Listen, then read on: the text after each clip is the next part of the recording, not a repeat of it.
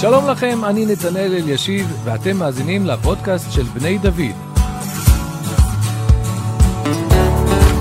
בכל פרק נשוחח עם דמות מובילה במוסדות בני דוד על יהדות, ציונות, ערכים וסוגיות שמעסיקות את החברה הישראלית. שלום לך, שלו וובו. אנחנו עוד מעט נספר מי אתה, מה המסלול המעניין שעברת בחיים, איך אתה קשור למוסדות בני דוד. אבל לפני כן, אנחנו נפגשים לכבוד האירוע הקרב ובא בעוד כמה ימים, חג הסיגד. האם אתה יכול לתת לנו איזשהו הסבר בסיסי למי שלא מכיר, מהו חג הסיגד, מה מקורותיו, למה הוא כל כך חשוב אצל הישראלים יוצאי אתיופיה? טוב, שלום לכולם, אה, כיף גדול להיות פה. חג הסיגד בעיקרון זה אחד החגים המרכזיים של אה, יהודי אתיופיה שקרויים ביתא ישראל. המקור של החג בעיקרון זה עזרא ונחמיה, חידוש הברית, אפשר לפתוח נחמיה פרק ט' ולראות שם את כל התיאורים ואת כל הפרקים שמדברים שם. לקחו את המנהג הזה כגעגוע, ככיסופים לירושלים ולחידוש הברית מחדש, ומאז זה מסורת אצל יהודי אתיופיה. מה שעושים באתיופיה בעיקרון זה יום שצמים בו, יום שמתחיל מאוד מאוד מוקדם, יורדים לנהר, טובלים, לובשים לבן, מטפסים להר שהיו מכינים אותו לפני כן. או, אז ראה, אני מדי פעם אה, אה, אשתלב כדי לשאול, כי מה שסיפרת עד עכשיו, אני מכיר, אבל הרי לא כולם היו עולים להר אחד. אתיופיה ארץ גדולה. כל כפר, כל כפר באזור שלו. אז לאיזה הר עולים? להר הגבוה ביותר? בגדול בגדול לא עולים להר הכי גבוה שיש, כי... עולים להר שהכי קרוב, שהכינו אותו בעיקרון שמדמה את הר סיני, זה, זה mm-hmm. המהות של הדבר הזה. אמ, ושהיו מטפסים, כמו שאומרים, תודה, אה, באמת היו, אה, היו שמים אבן על הראש או על הכתף כאות הכנעה אה, לעלייה ולחידוש הברית ולמעמד המאוד מאוד מיוחד שהולכים להיפגש איתו עכשיו. אה, וזה יום שעסק בעיקרון בתפילות של כיסופים לירוסלם לירושלים, והרבה הרבה חשבון נפש, אה, גם אישי וגם ציבורי, אבל בעיקר בעיקר ציבורי. אה, אז בעצם, אם אני משווה אצל הימים האחרים שמוכרים לנו, זה פחות מימונה. אה, חגיגי, שמח, זה יותר אה, תענית, לא תענית ציבור, אבל יום של כובד ראש, לפי מה שאתה מתאר. ממש ממש יום של כובד ראש, ולא בכדי גם אה, הוא 50 יום אחרי יום כיפור. זה התאריך שלו, כ"ט חשוון. ושאלתי פעם את אחד הקייסים, אמרתי לו, יש סיבה שזה דווקא אחרי יום כיפור, בכמות זמן. זה באמת נתן לי תשובה מאוד מאוד מעניינת, והוא אמר לי, תראה, ביום כיפור, לא משנה אם יש לך כיפה על הראש או אין לך כיפה על הראש, לא משנה באמת אם אתה שומר תורה או מצוות או לא. בדרך כלל יום כיפור זה איזשהו מקום כזה שכולם מתכנסים פנימה, יום של חרדת קודש, הרבה חשבון פנימי. זה יום שאנחנו מבטיחים לעצמנו שנהיה יותר משמעותיים בחיים שלנו, ואז הוא אמר לי, תקשיב, יש לך הזדמנות עכשיו של 50 יום אחרי יום כיפור, שהבטחת את כל הדברים הגדולים האלה, וזה כל יום שאתה עובר תהליך אישי פנימי, של איך אתה הופך להיות יותר משמעותי בחיים שלך. יש את המשפט, הוא כבר קצת קלישאה, שנחמה ליבוביץ', זכרה לברכה, הייתה אומרת, אני חושב שאביה היה אומר להם שזה חשוב מאוד איך אנחנו מתנהגים בין ראש השנה ליום הכיפורים, אבל חשוב עוד יותר איך מתנהגים בין יום הכיפורים לראש השנה.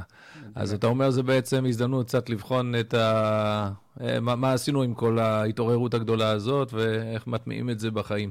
אבל אני צודק שפה בארץ זה קיבל ממדים יותר חגיגיים, והתכנסויות ככה שמחות, ו... או ש...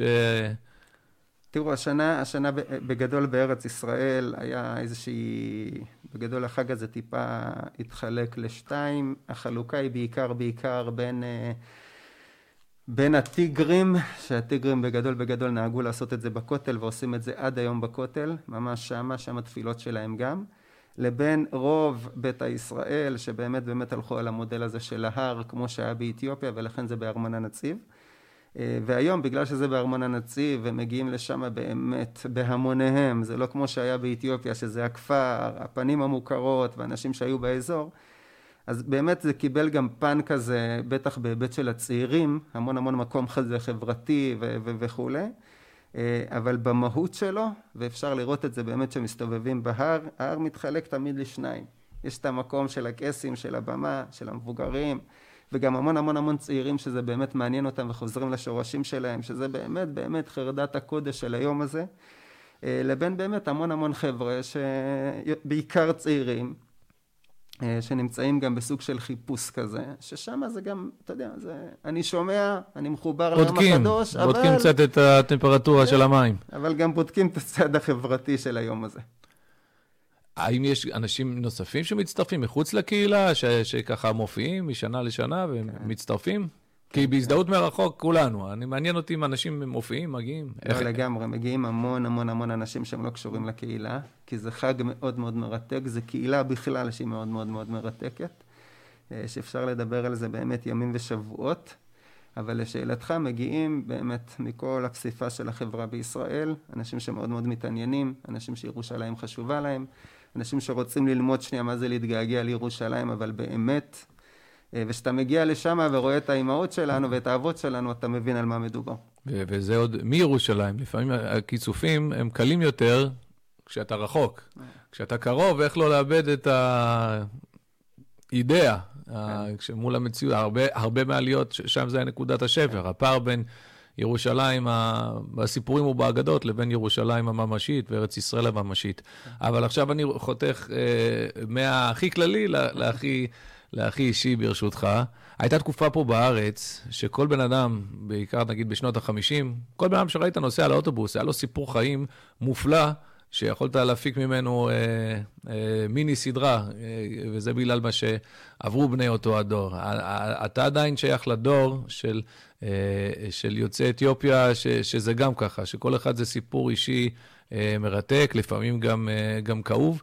אולי אתה יכול לשתף אותנו קצת, איך נולדת, איך עשית את התהליך, מה, מה עברת בעצם אישית עד היום, ועל הדרך, אם אה, תוסיף איך התגלגלת ל, ל, לבני דוד, לה, אז נשמח גם לשמוע.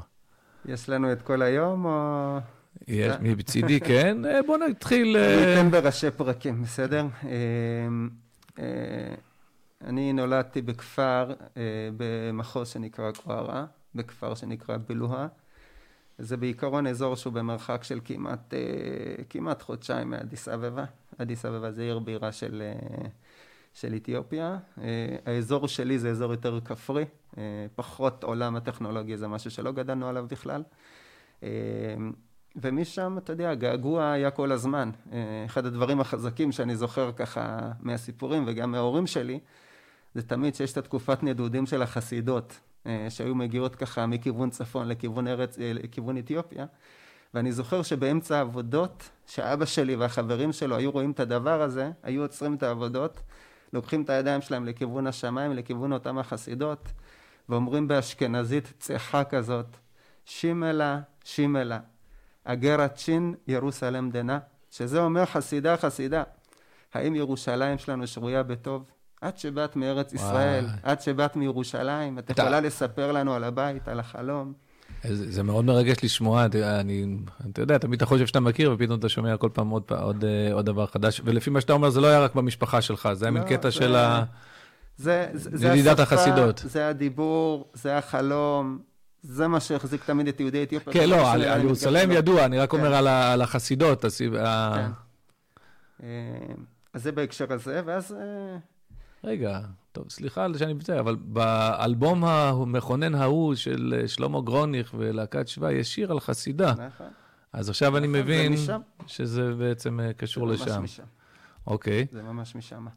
Uh, טוב, אפשר להרחיב פה המון, בסדר? אבל אנחנו לא עלינו בגל הראשון, מה שנקרא מבצע אחים בשם הכולל, מבצע משה וכל ה... המבצעים היותר קטנים שהיו בתוך כל כן. הסיפור הזה. במבצע משה היה את השלב הראשון, שהיה עדיין סמוי עם סוכני מוסד ודרך סודאן. דרך ואז סודן. הפך להיות ב-84 גלוי, ואז אני זוכר שאנחנו ראינו את, ה, כן. את הקבוצה הגדולה שם, יותר מגעילה. שהיו שם אבדות מאוד מאוד גדולות של אה, באמת אנשים שחירפו נפשם למען ירושלים ולמען אה, ארץ ישראל. אה, והסיפור הזה בשלב מסוים נעצר מכל מיני סיבות, ומחדשים אותו מחדש רק ב-1991, מה שנקרא מבצע שלמה.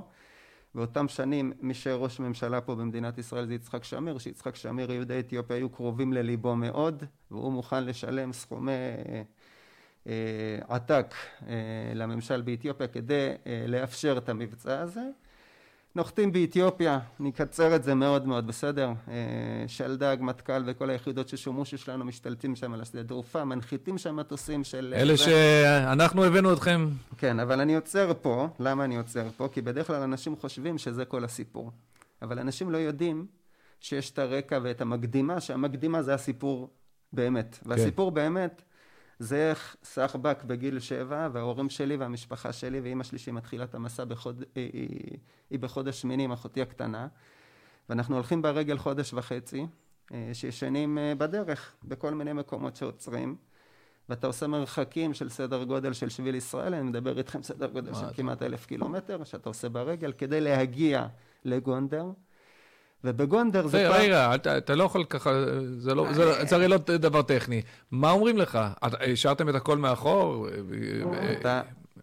אתה, עוזב את הבית.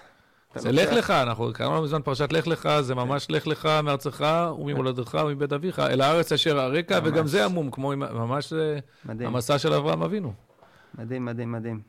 רואים באמת איך הפרשיות... מספרות את הסיפור של החיים שלנו, ועכשוויות ממש. מעשה אבות סימן לבנים. אה, מי שהצליח למכור, מכר. מי שלא, פשוט השאירו את הבתים איך שהם, את כל העולם של החקלאות, את כל העולם של הבקר. וכל הגויים שהיו סביבנו, אה, רחוקים מאיתנו כמובן, נהנו מכל הטוב הזה. זכו מן ההפקר. גם אנשים, הרי ממש. ישראלים מצוי, הוא רואה את אתיופיה כמדינה נחשלת ופרימיטיבית, ואולי טכנולוגית היו פערים גדולים, אבל הרבה חברים שלי שעשו את המסע, הם חזרו, אמרו, זה ארץ יפהפייה, ירוקה, עם חקלאות פורחת ועם אה, ממש אה, מקום אה, יפהפה. כן, אי אפשר ב-45 דקות לשבור סטיגמות, אבל uh, כן, יש הרבה סטיגמות על יהודי אתיופיה, uh, והסטיגמה המרכזית זה באמת באמת uh, מה שציינת פה, mm-hmm. שזה אתיופיה מוזנחת, מסכנים כאלה שבאמת, איך אמרת, עשינו להם טובה, שהבאנו אותם בכלל, כאלה שצריך ללטף אותם ולחבק אותם כל הזמן. Mm-hmm. אז ממש ממש לא. אבל שוב, נחזיר אותך. נחזיר. אתה בן שבע במסע, הולך את שביל ישראל. משאירים הכל. ואז אחרי חודש וחצי של מסע ברגל, שבדרך אמא שלי עוצרת אחרי שלושה שבועות, יולדת אחותי הקטנה בדרך, נחה שלושה ארבעה ימים. אתה זוכר את זה? זוכר מצוין. ממש היית נוכח ב... זוכר מצוין. זוכר מצוין. אה, האווירה בהליכה הזאת, זה, זה אווירה של אה, מנוסה, או של שמחה, או לא. באמצע? טירוף, טירוף. טירוף היום זה בסלנג, אתה לא, לא יודע...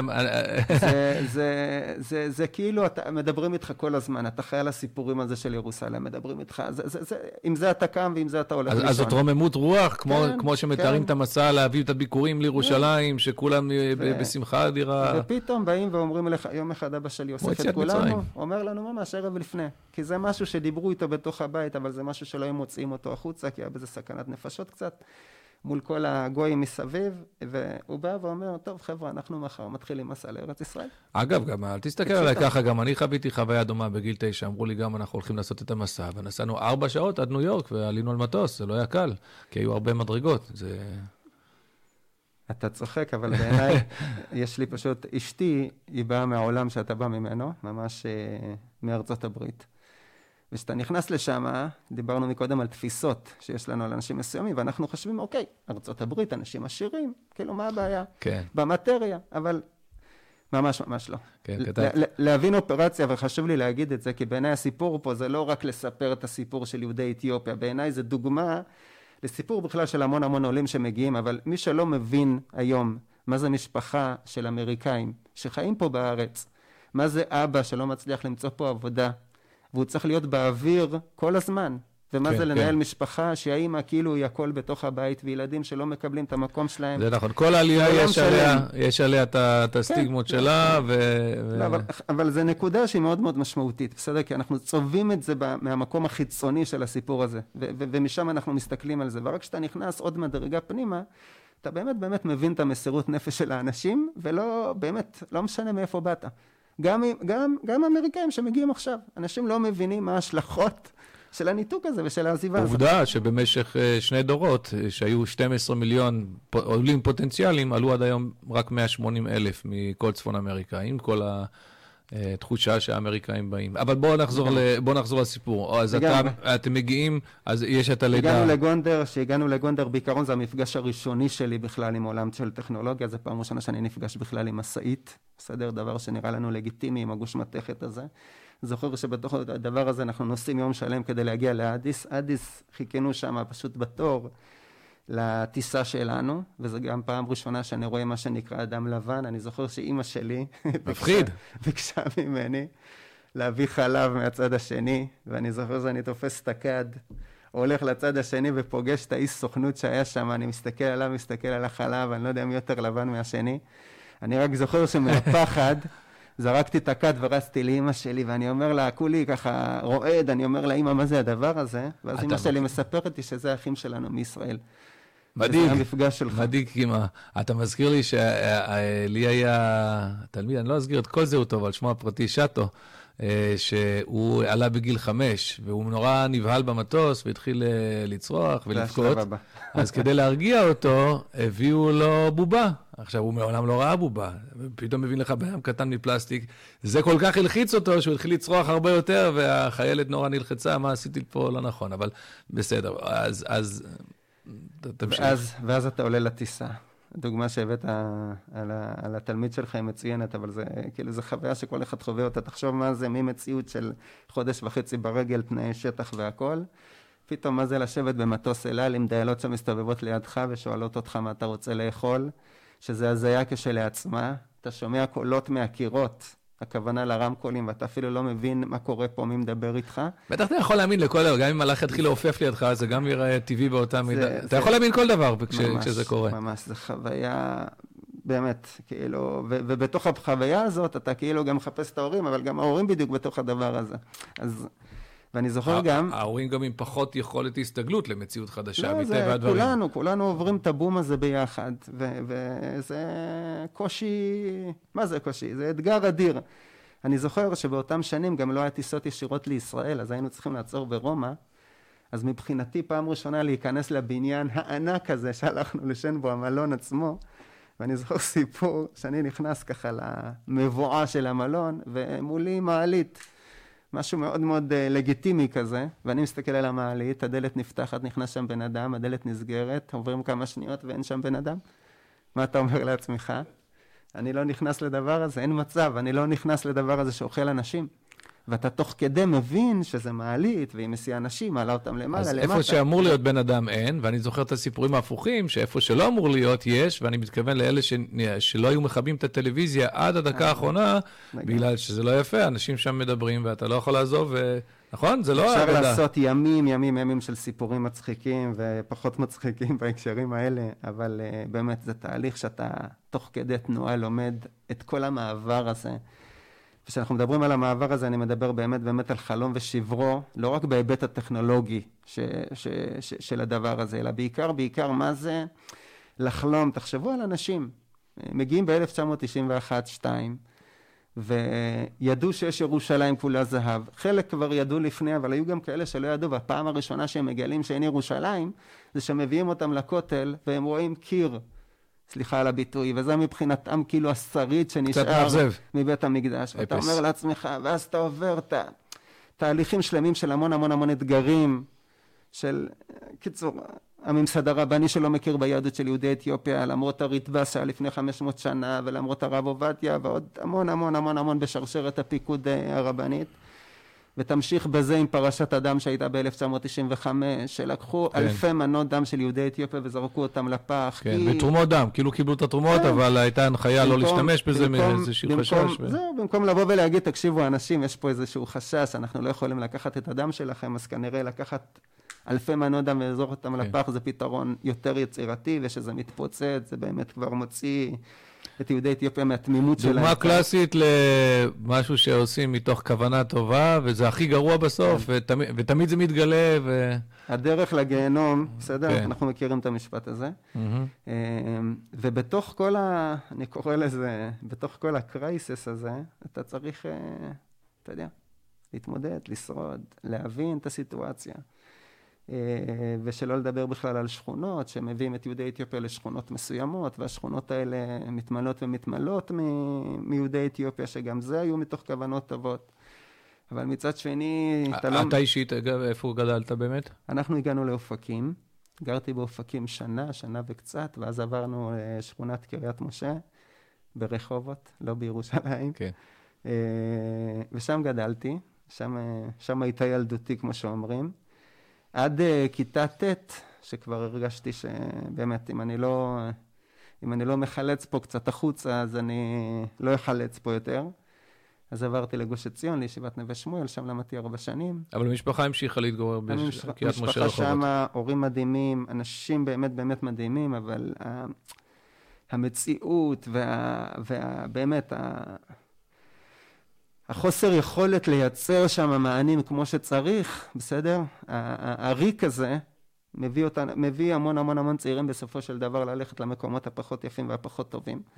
וחבר'ה אבל... מצוינים, לא uh, זה. אז, אז אתה בעצם uh, הצטרפת ל... לישיבה תיכונית ב... בתנאי פנימייה, בנווה בת... שמואל. בנווה שמואל, כשזה בעצם, אה, נגיד, אליטה ציונית, אה, לא אליטה בדיוק, קיצור, המיינסטרים לחלוטין תגיד, של הציונות דתית. ו... זה בסדר. היינו, אני חושב, שישה ישראלים יוצאי אתיופיה בכל ה... ואני חושב שזה גם היו השנים יחסית הראשונות, זאת אומרת שאתה עוד לא... הנושא של ישראלים יוצאי אתיופיה עוד היה ככה, בוא נגיד... אה, היו אזורים שזה כבר היה מוכר, אבל היו אזורים שזה כאילו, וואו, אה, לא מדברים על, פתאום רואים את זה בעיניים, ואז uh, אתה גם שומע כל מיני דברים. Uh, והאתגר שיש מסביב לזה, ופתאום היציאה מהבית וכולי, אבל הייתה חוויה באמת באמת ספציפית שם, בסדר? בנווה שמואל, אחת החוויות באמת היותר משמעותיות שהיו לי. שם הכרתי את הארץ ברגליים, כמו שאומרים, שם באמת באמת גם אנשי חינוך מדהימים. סיימתי י"ב, הלכתי לעצמונה עוד בגוש קטיף, הייתי בנווה כונן שנה וחצי. אה, התלבטתי בין אלי לשם, אם אני אשים את זה בסוף. למה לפי החשבון שלי, אתה יכול להיות שהיית במחזור שהיה בו את הפיגוע? לא, לא, אני... סמוך שנתיים פחות. שנתיים פחות, אוקיי. שנתיים פחות. המחזור של הפיגוע, אם אני זוכר טוב, זה מחזור ט' אה, ומחזור י', שהם היו שנה א', שהם היו מעליי. אה, כן, אנחנו אבל, אחרי שהתגייסתי, התגייסתי לצנחנים, בסוף הטירונות שלנו היה את הגירוש. תגיד, תגיד איזה גדוד. גדוד 202. טוב מאוד. כבוד, חברים, בסדר? גם גדודים. קלטת את שם הגדוד שם, קובי, כן? 202. אה, ובאמת, זו הייתה אחת התקופות, אני חושב, אה, אני חושב שזו הייתה התקופה הכי קשוחה שהייתה לי בחיים בארץ. בצבא. התקופה הזאת של סוף טירונות, הגירוש. למה? אני יכול לנחש, אבל אני מעדיף שאתה תפתור לי את החידה. תראו, לקחו אותנו כמה פעמים לעזה, זה משהו שנפשית אני לא הייתי מסוגל לעשות, ונשארתי בפלוגה כמובן כתורן אה, לשפשף בלהטות בפלוגה, זה מה שעשיתי. אבל כשעלינו כבר לצפון השומרון, ובצפון השומרון היינו אמורים להגיע ככוח אבטחה. לא רלוונטי בכלל, היינו מעגל כן, כל סיפור המעגלים. ו... אבל, אה, אבל באמת, לא, זה היה באמת באמת הבטחה נטו, לא שום דבר אחר, אבל אני זוכר שהבטחנו את השיירות, כדי ש... כי היו שם המון המון זריקות אבנים וכאלה, ואני זוכר שהגענו למחסום, ואני מוריד את הקסדה, ויצא לי איזה ציצית מאחורה, ופתאום גם מישהי מהמפונות רואה את, ה... את הכיפה שלי, oh. ואני זוכר שהיא... איך אומרים, ירתה עליי שם, אה, באמת, איך, איך, איך הצליחו לקחת את כל הבנים הטובים שלנו בצבא והפכו אותם, אתה יודע, לדבר הכי נוראי שיכול להיות, ואתה גם ככה כל יום אוסף את עצמך, מה זה אוסף את עצמך עם שפכטל כדי לצאת לעוד משימה ועוד משימה ועוד לשמוע את זה, זה כבר משהו שבאמת באמת פירק אותי לחלוטין. אה, יום שבאמת הייתי, קיצור. אה, אבל ברוך השם, אה, איכשהו עברנו את זה. החוויה הקשה שאתה מתאר בשלב ההוא, זה בעצם חוויה שקשורה לסדר יום הישראלי הכללי? פחות, פחות קשור להתמודדות שלך כעולה לא, ו... לא, לא, לא, לא, זה... אבל לא, אני שואל את זה בגלל שהצבא זה מקום שבו אנשים, הפילטרים שיש באזרחות, גם באזרחות אין מספיק בארץ, אבל uh, בצבא איכשהו הם מתאדים. הרבה פעמים... אה, אה, אנשים שם מתבטאים הרבה פעמים בצורה חופשית מדי, ושיכולה להיות פוגענית, לפעמים בלי כוונה, לפעמים עם כוונה, תמיד הכי קל לפגוע בקטע של השונות של אדם, ו... כן. אז, אז את זה אני מניח שאתה גם פוגש בצבא. לא, לא, לגמרי, לגמרי, אבל האירוע הספציפי הזה, באמת, אני, אתה יודע, אתה. אני אתן לך דוגמה על מה אני מדבר כשאני נזכר בחוסר הרגישות. היה לנו פעם יום, לא, לא קשור לעולים, אבל אה, היה לנו פעם בטירונות שהייתי סגל, ב-202, אז יש את היום הורים, ותמיד יש את השאלה, מה קורה עם אותו חייל שאין לו הורים, או יתום, או חייל בודד, או לא יודע מה, איך הוא, איך הוא עובר את היום הזה. אז אני זוכר שהעליתי פעם את הבעיה, ואז uh, מישהו אחר בסגל אמר, אה, מעולה, כי, כי תמיד יש בעיה מי יהיה השומר. אז אמר, אה, מעולה, נכון, אין לו הורים, הוא יכול להיות השומר ב... זה תמיד הדוגמה שלי ל... אה, אוי ואבוי. כן. אז מהמקום הזה של העדינות ושל הרגישות, אני בטוח שגם לא, חווית אז, כמה אז, חוויות... אה, כמובן. תראה, אני אענה על זה בגדול במקרו, בסדר? בהקשר הזה. אני, אני, אני יכול להגיד ספציפית אני, בסדר? אני מכיר המון המון סיפורים איומים, בסדר? בהקשר הזה. אבל uh, אני, אני, אני מרגיש שעברתי קצת המון המון תהליך של uh, חיפוש, ברור, גם בישיבה התיכונית שהייתי בה, בלי קשר לישיבה התיכונית, מול עצמי. זאת אומרת, בסוף אתה מגיע לאליטה אשכנזית כזאת, ואתה שואל את עצמך בסוף מה, מה הסיפור שלך. זאת אומרת, לכולם יש פה סיפורים. תמיד כשמביאים מודלים לחיקוי, מביאים מודלים לחיקוי של כאלה שאני לא גדלתי עליהם. ואתה שואל את עצמך, מה הסיפור שלי בשרשרת הזאת עכשיו? והתהליך הזה מביא אותך באמת להמון המון בירור, שהבירור הזה בעיניי זה באמת היה הגב המשמעותי שעזר לי בהמון המון תהליכים שאני עברתי, שלצערי אצל המון המון אנשים שלא עברו את הבירור הזה, אני מתכוון לישראלים יוצאי אתיופיה, שנפגשו עם סיטואציות כאלה, אז באמת השבר שם היה הרבה הרבה יותר גדול. אה, זאת אומרת היכולת שלי, בסדר, לעמוד אה, מול אירוע הכי קשה שיכול להיות, בסדר? אני אביא דוגמה, בסדר? מישהי אחרי צבא, אחרי הכל, מישהי אשכנזייה מתוקה שיצאתי איתה, וההורים שלה אמרו לי בפנים בלי להתבלבל, בסדר? אתה מתוק, אתה על הכיפאק, אבל אתה לא תהיה הבעל של האישה שלנו. בהצלחה במשפחה הבאה. תחפש לך פס ייצור אחר. ואתה, דבר כזה, וואלה, אתה יכול לשבת שבעה. באמת, אתה, זה, כל העולם שלך יכול להיחרב על הסיפור הזה. ואתה יכול שנייה באמת להיפגע ואתה נפגע עמוקות, כי נפגעים עמוקות, כי זה באמת באמת פוגע, ואז יום למחרת אתה אומר לעצמך, בואנה, תראה איזה אנשים מסכנים. ובמקום להתמקד בי, התמקדתי בבת שלהם. אמרתי, באמת, איזה מסכנה. איזה מסכנה, כאילו. ש- ש- שזה הרוח של ההורים שלה. אתה מזכיר ו... לי את האמירה של פרופסור ליבוביץ', לא את כל האמירות שלו אני יכול להביא מתוך הזדהות, אבל אחת מהן שכן, זה שהוא אמר אנטישמיות, זו בעיה של הגויים. אנחנו אולי אה, העם שסבל מזה, אבל הבעיה היא לא בעיה שלנו, היא בעיה שלהם.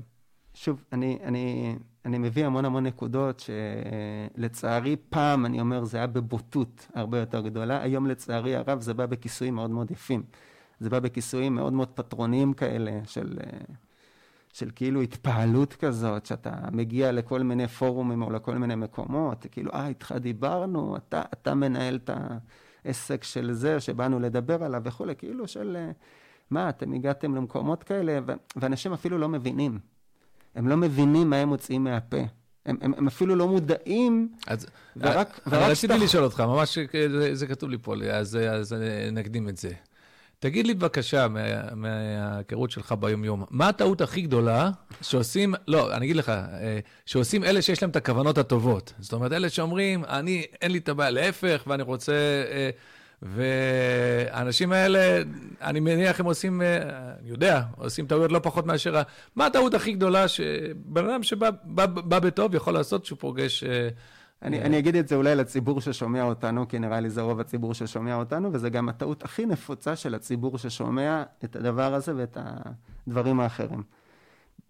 לא קרה פעם שנפגשתי, בסדר, אני מדבר על ה... זה יכול להיות, אתה יודע מה, הציבור שלנו, אני אומר, הציונות הדתית, או, או אתה יודע מה, או גם לא אחרים. אחד הדברים הראשונים שאנשים אומרים לי שהם נפגשים איתי, אחד הדברים הראשונים זה איך מישהו מהמשפחה שלו קשור לעלייה שלי לארץ. אח שלי, אני ביקשתי ממך שתספר לי איך אתה זה. כאילו, מה... אני קשור, אני נתתי, אני תרמתי, אני הייתי שותף לב, למרכז קליטה הזה, ו, וכאילו הדבר הראשון שצריך שנייה להגיד כדי שבכלל נייצר פה איזו אינטראקציה, זה להזכיר שנייה שהוא התנדב ב... ושהוא העלה, ושהוא... אח שלי, שחרר, הכל בסדר. אני לא מספר לך שהתנדבתי עכשיו אצל האשכנזי הערירי שנמצא בבית אבות. לא מזה אנחנו מתחילים כי אתה אשכנזי. או, או, או כל מיני סיפורים אחרים שיכולים להיות. בוא, תיפגש עם הבן אדם, בלי כל מיני, לא יודע מה, תקדימים ו- ו- וסיפורים כאלה ש... שאותי כל פעם זה מצחיק, כאילו, אני, אני כאילו, הנה, אוקיי, עוד פעם, עוד פעם, עוד פעם. וזה פשוט מדהים, זה פשוט מדהים איך זה קורה עם כולם, עם כולם. אתה מזכיר לי איך שאני באמת אה, התנדבתי בקליטת עולי... לא, סתם. אה, אולי, אולי אני אצליח להיות הראשון שלא עושה את הטעות.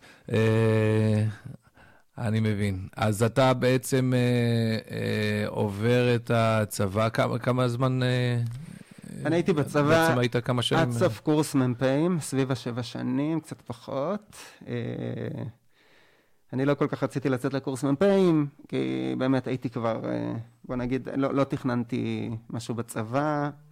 אה, זהו, ולכן כשאני יוצא לקורס, אני אמרתי למג"ד, תקשיב, אני קודם כל חייב ארבעה חודשים לחזור לישיבה, למקום שלי, אני צריך קצת להתמלא, זה לא... ו- ואמרתי לו, תקשיב, אני, אני מתנדנד, אני לא על זה לגמרי. אני כאילו, מבחינתי מוסרית אמרתי, אוקיי, אני לא, אני בסוף אחליט שאני לא חוזר, אז במילואים זה יבוא, הכל בסדר. אה, ויצאתי לקורס, סיימתי את הקורס, וכמובן אחר כך, אחרי ארבעה חודשים החלטתי שאני לא חוזר, אה, שזה היה קצת... אה, ואז למדת איפה ב- ב- בתקופה הזאת? חזרתי למכון מאיר, זה מה שהיה נכון לי לאותה mm-hmm. שעה. ארבעה חודשים הפכו לכמעט שנתיים, שבמקביל גם כבר, אתה יודע, אתה מתחיל לעבוד, אתה מתחיל כבר תואר וכולי, וגרתי בירושלים כמה שנים עד שהתחתנתי. והישיבה כאן לבוגרי צבא, באיזה שלב אתה מצטרף? זהו, עשיתי שם את העצירה, התחלתי שנייה ממש פיק של כמה שנים של עשייה, של כל מיני תפקידי ניהול, בעיקר, בעיקר בתחום של החינוך הבלתי פורמלי, ניהול של תוכניות כאלה. אה, ואז אחרי תקופה מסוימת הרגשתי שאני צריך עוד איזושהי הפסקה, ממש טיפה אה, להתמלא, והגעתי לפה לבוגרי צבא, אה, ש... מאז שהחלטתי בהתחלה שאני עובר לעצמונה, היה מקום מאוד מאוד מאוד, יש מקום מאוד מאוד חם פה לבני דוד, אם זה דרך השיעורים של הרב אלי, אם זה התפיסה של שיטת אלקנה, שלא צריך פה להרחיב אותה יותר מדי, הרב יגאל, הרב אוהד תירוש, היה היכרות מהעבר, זאת אומרת... היה לך טבעי, זאת אומרת, היה, היה טבעי להגיע טבעי, לכאן. היה לי טבעי שמבחינת הקומה שאני צריך עכשיו, שזה המקום שלי. עשיתי את זה במקביל, בסדר? בהתחלה גרנו בפתח תקווה, כי הייתי איזה חצרם כזה באיזה מכינה, ובלילות ככה רפתן בקיבוץ אה, זה, ו- ו- ופה הייתי לומד. אגב, אני, אם אני חותך קדימה, היום אתה, אה, אתה בארגון, עם ארגון פידל, נכון? ארגון שנקרא פידל. עוסק כן. בפיתוח מנהיגות. עוסק שם בתחום, בכל, הפיתוח, בכל התחום של הפיתוח מנהיגות, אה, כל קהילת הבוגרים שאנחנו מקימים עכשיו. ועם פנינו קדימה לעוד המון המון המון תוכניות שאנחנו ככה בתהליכי כתיבה אליהם ולהתרחב ולהתפתח שם. ובמקביל עושה תואר שני. של אשכנזים כזה בתל אביב. במנהל מדיניות אה, ציבורית. את זה אני יודע, כי אני הייתי אחד האשכנזים שעשה את התואר הזה. שכבודו הוא אחד הבוגרים של התוכנית הזאת. כן, יפה כן. מאוד. תגיד לי, אני רוצה לשאול אותך עוד שאלה ככה, קצת אה, בחדות. בסוף, אה, העלייה האתיופית, יש בה שני דברים, שאולי מייחדים אותה מעליות אחרות. א', אה, באמת באו מתרבות מאוד שונה מאשר, גם אם אתה משווה את זה לעליות האשכנזיות או הספרדיות, יש פה, באו מתרבות ייחודית והיה פער מאוד גדול. אה, בעת המראה החיצוני, הוא, הוא היה... הצבע, נושא, הצבע. הצבע, הצבע. כמה אחוז לדעתך, אני לא יודע אם אפשר בכלל להשיב על השאלה הזאת, מן ה... דיברת על החלום ושברו, הקושי, הרי בסוף אנחנו אה, הרבה זמן אחרי העלייה, ו- וזה לוקח הרבה, הרבה זמן התהליך הזה של, של ההשתלבות. כמה אחוז מה, מה, מהקושי הזה זה בגלל הפער במנטליות, וכמה זה פשוט נטו מראה שונה? וואו, שאלה... שאלה טובה.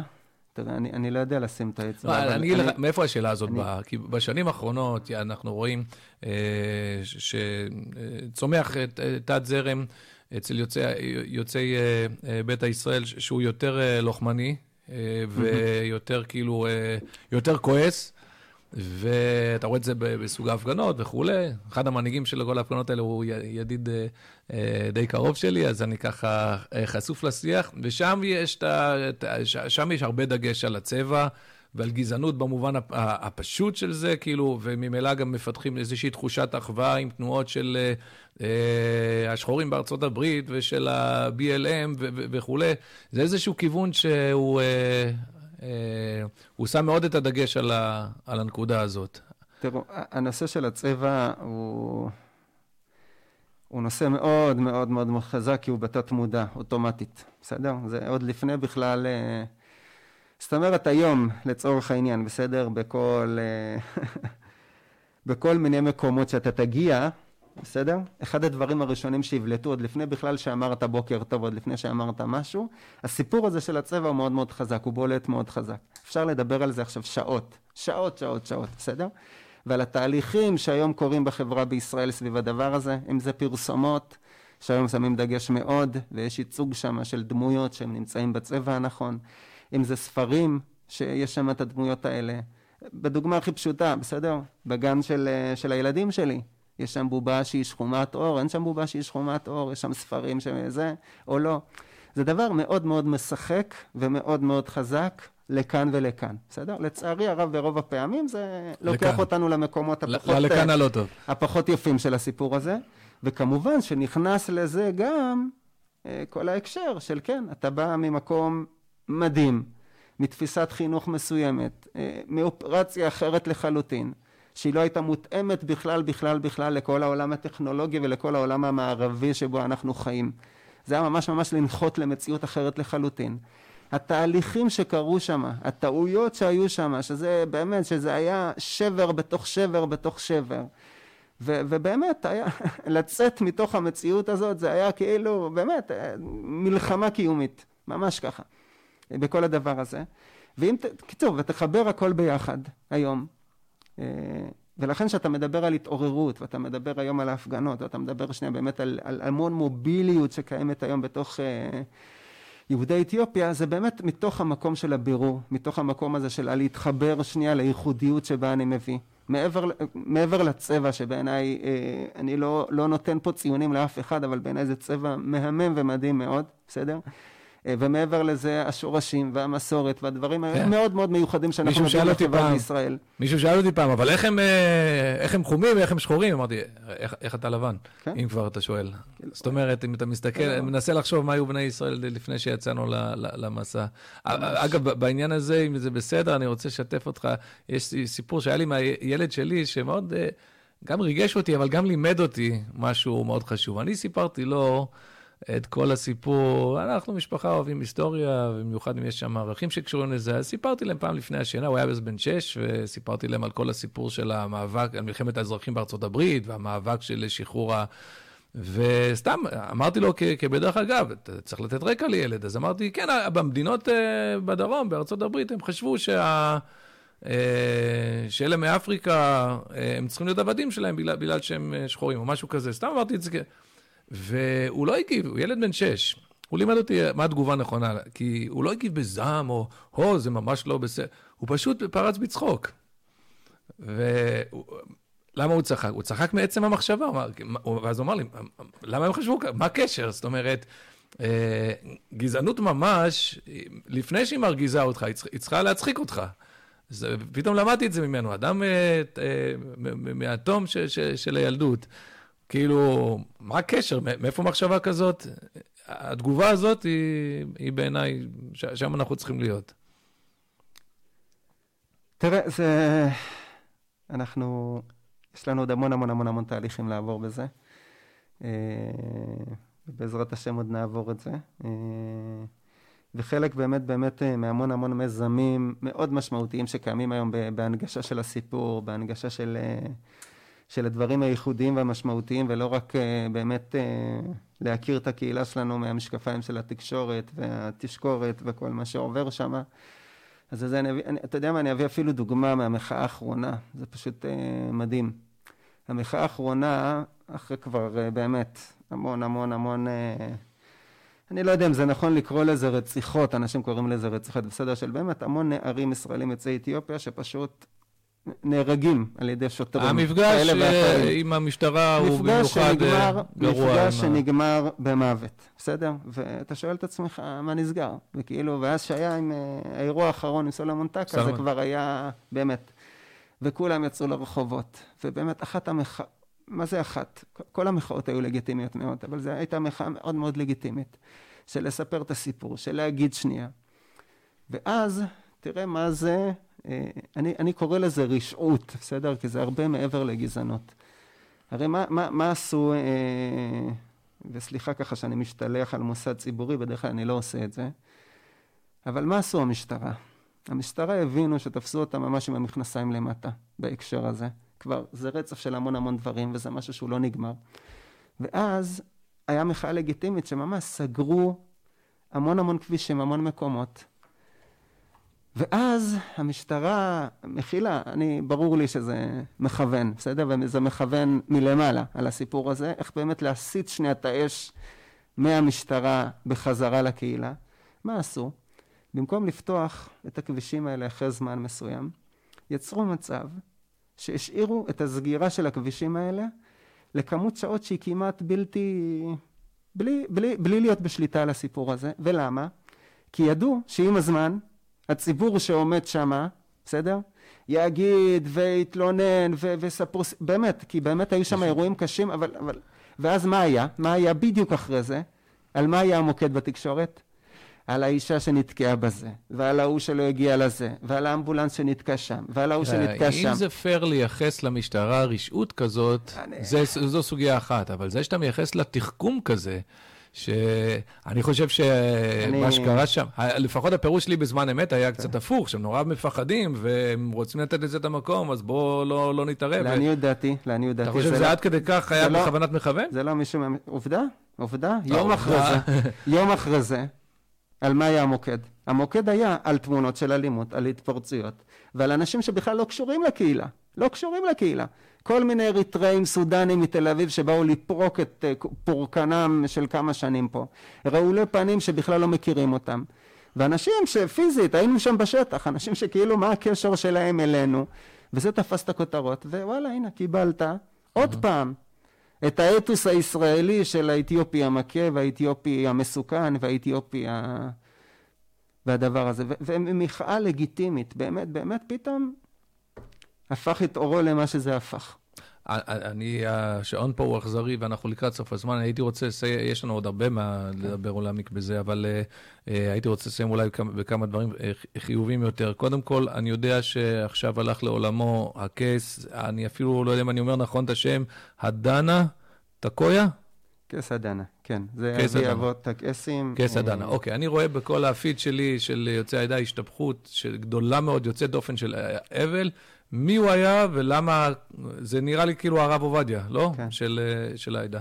הרב עדנה הוא אחד מגדולי הקייסים הגדולים, אה, שבאמת נלחם את מלחמתה גם הרוחנית ודחף בצורה מאוד מאוד משמעותית בהקשר של העלייה של ישראלים יוצאי אתיופיה, הנהיג את כל העניין הרוחני אה, של יוצאי אתיופיה, כל המסורת, כל הפן ה...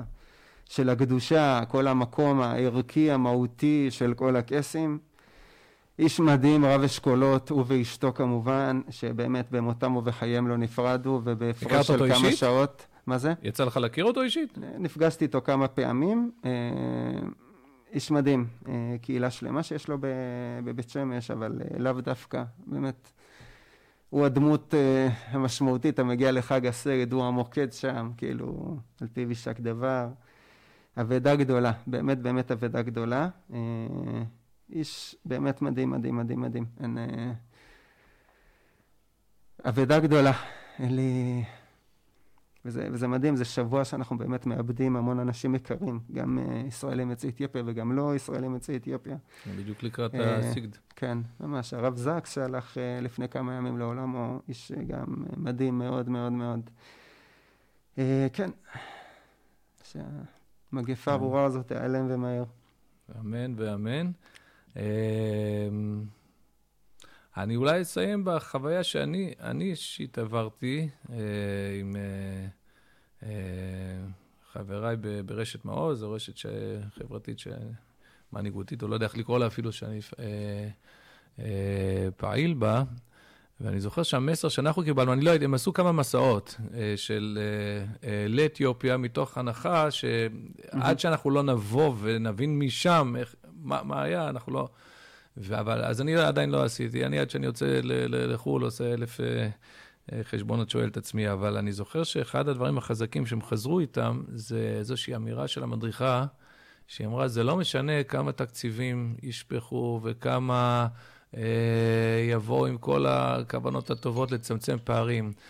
עד שאני לא אשמע בארץ, סליחה, עד שאני לא אשמע שאח שלי, אה, שההורים שלי הם גיבורים, עד שאני לא אראה אותם פעם בצד של ה... אלה שהם, שהם, שהם, שהם חלק מהסיפור, מהאתוס הישראלי, אז, אה, אז אנחנו לא שם.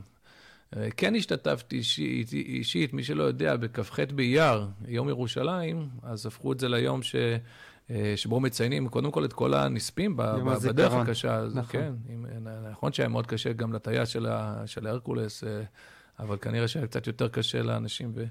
כמובן, אני, טוב, אולי לא מתאים פה אה, אה, נימה צינית, אז... אה, אה, אז אני זוכר, זו פעם ראשונה שבאמת אני בהר הרצל, אה, בטקס, ואני אני לומד מהסיפור, אני מקבל את ההשראה מהסיפור, אני לא הקולט או המסביר או הזה, להפך, אני זה ש, שבהתפעמות ואומר, וואו, אני מעריץ את האנשים האלה ואני צריך ללמוד מהם. אז אני מקווה שזאת התחנה, התחנה הבאה שלנו במסע הלא קצר הזה, המסע הגיאוגרפי, כמה שהוא היה ארוך, מסתבר שזה היה עוד החלק הקצר. אני מודה לך שעזרת לנו אה, להבין טוב יותר. נראה לי שלא רק אני, אלא כל המאזינים נשארנו עם טעם של, אה, של עוד. אבל אם נגענו בחלק מהדברים, ואם אנחנו אה, נבין קצת יותר איפה אנחנו חיים ונחיה קצת יותר את הסיפור, אז אמת לאמיתה, אני אסיים במשפט שבאמת אנחנו בתהליכים מדהימים סביב הדבר הזה, המון מיזמים כמו סיפור על הדרך והמון אנשים ישראלים יוצאי אתיופיה שמספרים את הסיפור ואני אומר פה למאזינים את הדבר הכי פשוט, הכי פשוט, פשוט תיפגשו עם האנשים. לא, לא, לא, לא לשפוט אנשים לפי התקשורת ומה שמספרים לכם, תראו את האנשים בעיניים, בשחור של העיניים כמו שאומרים, בסדר? ותיפגשו, תדברו איתם, תדברו איתם על מה שהם. וכמו שאתם מדברים עם כל אחד ומכירים אותו, בלי דעות קדומות, בלי לשפוט, בלי כל הדבר הזה. ואני חושב שבאמת אם נהיה שמה, אני, אני אסיים במשפט שאני תמיד אומר בהדרכות שלי בהר הרצל, ואני מסיים עם זה. אחד המשפטים הראשונים שאני אומר בהר הרצל, שאני מגיע לפה לסיור, אני לא נמצא בבית קברות, אני נמצא בהר החיים.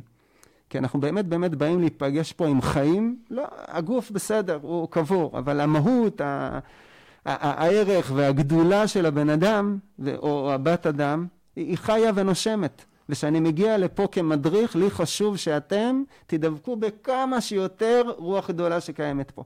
ובעיניי שאנחנו מדברים פה על הסיפור של ישראלים יוצאי אתיופיה, זה, זה ממש זה. זה ממש הדבר הזה. זאת אומרת, עשינו פה טעויות גם פנימה, גם החוצה, בסדר? גם בתוך הקהילה, גם אני אומר מול החברה בישראל וגם ה... בוא, בוא נקרא לזה הממשלה, בסדר? אבל פנינו קדימה. פנינו קדימה, ואם רוצים באמת באמת לעשות פנים קדימה כמו שצריך, זה באמת באמת להיפגש. זה לראות, להכיר, להעמיק, בלי לשפוט, בלי יותר מדי דברים כאלה. ואני חושב שאם נהיה שמה, אז באמת לא נדבר על ירושלים שחולמים עליה, אלא גם נזכה לבנות את ירושלים באמת. אמן ואמן. תודה רבה לך, שלו רובו. תודה רבה. בכיף, להתראות. עד כאן הפרק שלנו, תודה שהאזנתם להסכת של בני דוד. אתם מוזמנים לשתף את הפרק עם חברים, נשוב ונשתמע בפרק הבא.